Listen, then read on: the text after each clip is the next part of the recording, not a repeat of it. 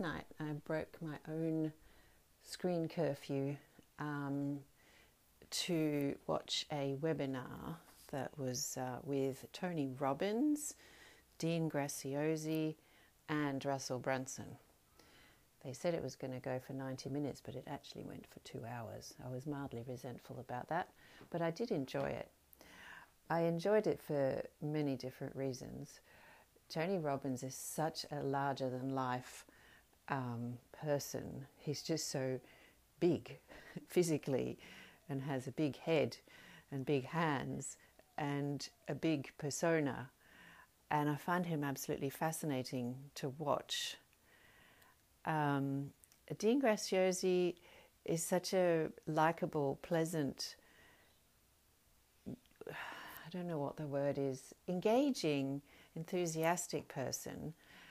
Um, and it was fun to see the two of them next to each other, particularly towards the end when they brought Russell Brunson in, who sat between them as if he was their son, and one was the mum and one was the dad, and he wore the white shirt and they both wore the dark shirts. Anyway, it was fun for that reason, visually.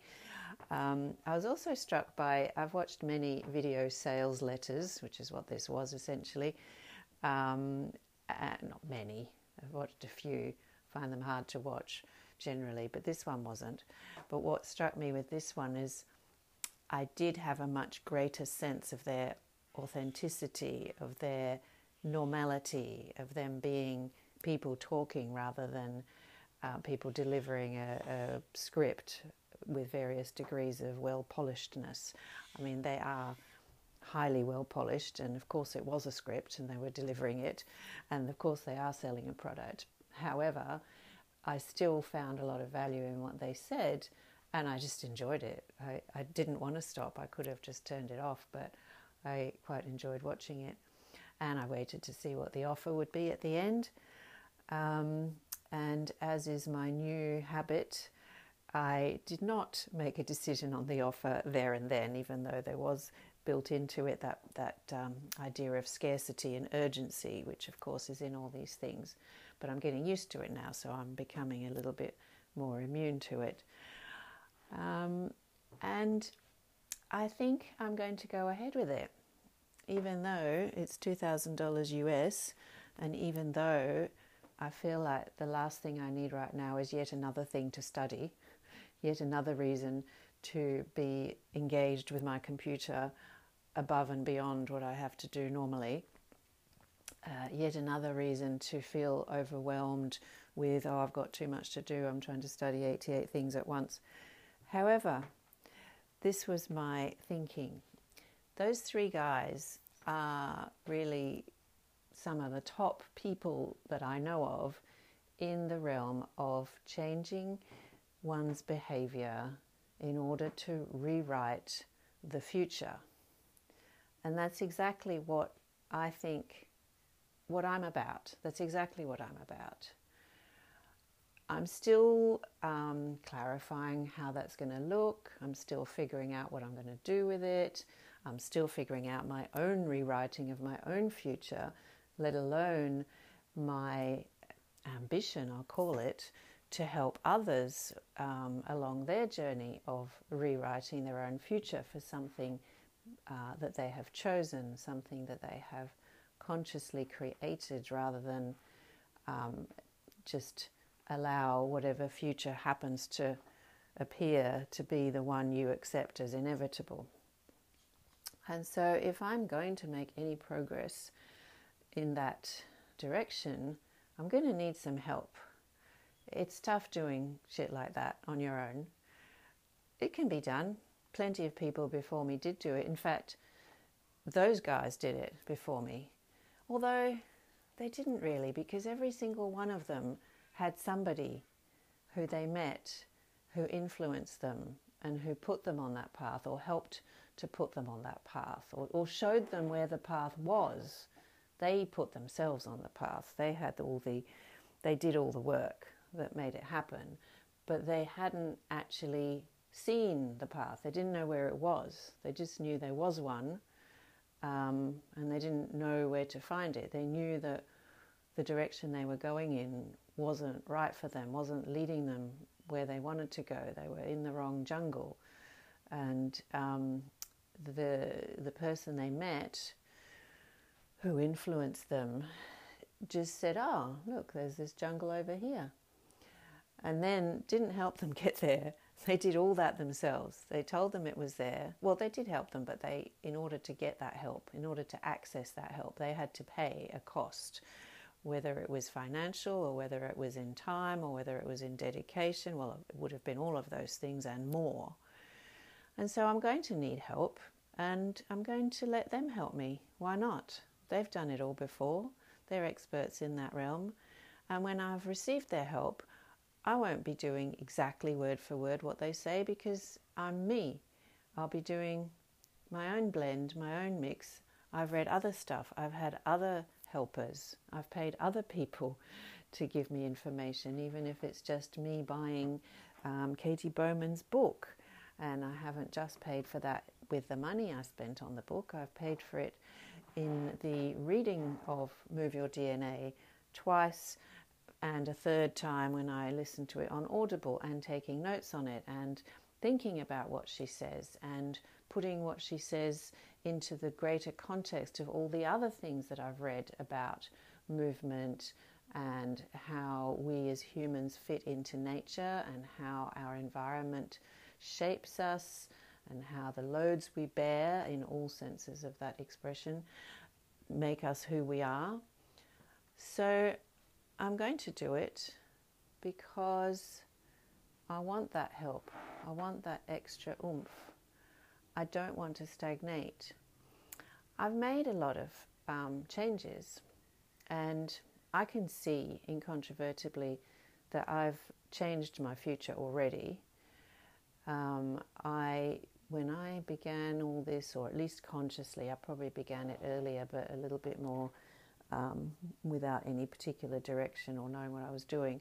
When I began it consciously at the age of 52, I was already on the at the beginning of that phase of life that the last few years before you actually die, which um, is this that period of when we're in that slow lingering death and it, for some people who are lucky they don't have that or it only lasts a few couple of years but for many many people and i guess i'm thinking of my patient population because they're the people i see all the time and i'm used to observing that period of slowly dying can start 20 30 40 years before you actually die. And that's the period in your life where you start to lose your faculties at an alarming rate, where you can't get up and down off the ground, you feel uneasy about going outside because you might fall, things hurt, you're in constant pain of some description, whether it's mild and you don't talk about it or whether it's very severe and you attend the pain clinic and are on medications for it. Either way, the, not many of those people aren't in some form of pain. You're on all sorts of prescription medications which are having terrible side effects, which you suspect, but you don't really know if they are, and you don't dare go off them because you've been warned that if your cholesterol rises above a certain number, then you're going to drop dead of a heart attack immediately, and terrible things will happen which are ill defined, etc., etc. And I'm not sure what name to give that phase of life. The slow lingering death is what I've been calling it. Um, so when I was 52, I was beginning on that phase of life. And I'm now 57 and I am not in that phase of life, or at least I have removed myself from it by quite a distance. I've bought myself some years. Maybe if I just continue exactly as I am and I don't um, increase my determination. I don't add more habits or continue to learn and continue to think about this and continue to move forward. If I just stand still, then I will enter that slow lingering death phase of my life, um, perhaps when I'm 70 or 75 if I'm lucky. Uh, whereas I, if I hadn't changed my course at 52, I would have been entering it now. I would be in the beginnings of it right now. I know that. Uh, there's no question. I was already there. I already couldn't do stuff. Not that I can do everything I want to do right now, but I can do a lot more. So, so I've made a lot of progress. I have taken, given myself a few extra years.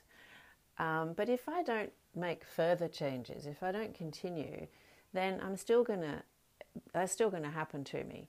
It won't be as lengthy, it won't be as unpleasant, but it's still going to happen. So this isn't where I want to leave it. I don't want to just rest on my laurels and go, okay, I've changed this and I've done that, and now I feel better. Now I can get into a squat, even though it's not fully comfortable. I can climb trees. I can sort of run, although it's still quite uncomfortable. Um, I can certainly get up and down off the ground and roll around on the ground. Uh, I can do all that, so that's good enough. And but it's not. Uh, it's not good enough because I know there's still inflammation going on. I know there's still um, stuff happening that I need to tweak, and I, I'm still not. I'm not really fully in my power, my agency. Sounds a bit woo woo. I'm not fully in charge of my life. I'm a lot more in charge of my life, but I still use disempowering language sometimes. I still have patterns where I patterns of thought where I see myself as a victim or I see myself as a bit stupid. I don't understand things. I still do all that stuff. And I want to move ahead from this. I want to keep going because I love it, because it's fun. And just the journey alone, even if I don't achieve my objective, is actually exciting, fun, it gives me a sense of playfulness and delight in my life because I have some power and agency, because I have more choices available to me. And for me to go up to the next level, I've got to give myself some challenges. And they will be a series of challenges. It won't be just one and I'm done. So I did the MovNat challenge, which went for 44 days. Um, and I'm doing this Feldenkrais training, which is, I haven't called it a challenge, but that's certainly a huge component of what I'm talking about. And I did the um, One Funnel Away thing with Russell Brunson. I've done a lot of workshops and courses which have all been in the same pursuit of the same thing. And so I reckon I'm going to do this thing with these guys. Um, there will be stuff in there that isn't my cup of tea. There will be stuff in there that I don't understand.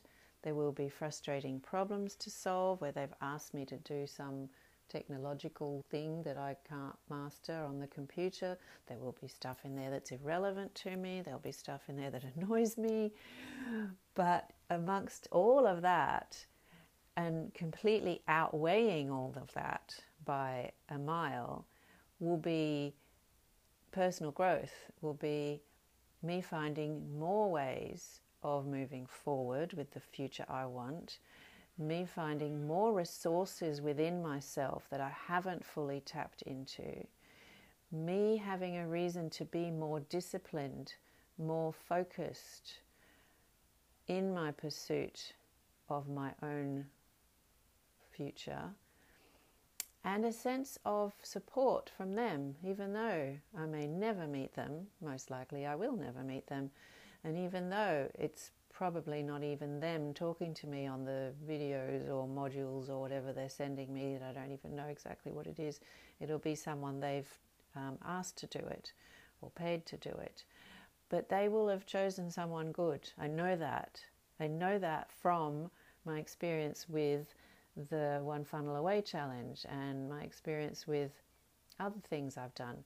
Not all courses do that. Some of them choose someone a bit crap and the presentation's a bit obscure and long winded and takes three hours to tell you something you could have found out in half an hour. So they're not all great. But I just know from the experience of all the multitude of workshops and online courses that I have done, I can tell that these guys will give me something good. They'll give me something polished well, well made, well crafted, a quality product. This won't be the the cheap, crappy T-shirt from Kmart that cost five dollars and was made in a sweat factory in Bangladesh. This will be the organically grown, hand woven, um, eco dyed, uh, beautifully crafted um, item of clothing. I can't think of an, another analogy. Uh, it won't be the the kid who's learning to play the violin and, and, and, is okay but sounds a bit crappy. It will be maybe not Yehudi Menuhin, however you pronounce that. That's my only knowledge of violin. Um, it'll be someone who can play well, who's been playing well for a while, for many years. Um, and yes, it's going to cost me a lot of money, and I don't actually have it, and I'm not sure where I'm going to get it. I'm not sure. But that's the whole thing. If you don't have skin in the game, if you're not, if you didn't give yourself that pain of having to pay some money that's going to be hard to find, then I'm not going to value it if I haven't paid for it. I'm going to just think, oh, well, I got it for free. I'll do it later. I won't pay attention. I won't value it. I won't worry about it too much. I'll let other things get in the way. I'll let my life distract me. So it's important to pay good money, hard earned cash to get the thing that is going to take you forward. Because if you didn't, it won't take you forward, even if it's a fantastic quality product. And I know this from my work because my patients often don't pay me any money or don't pay any money to anyone for seeing me because they might have a pension card or whatever reason they're completely bulk billed.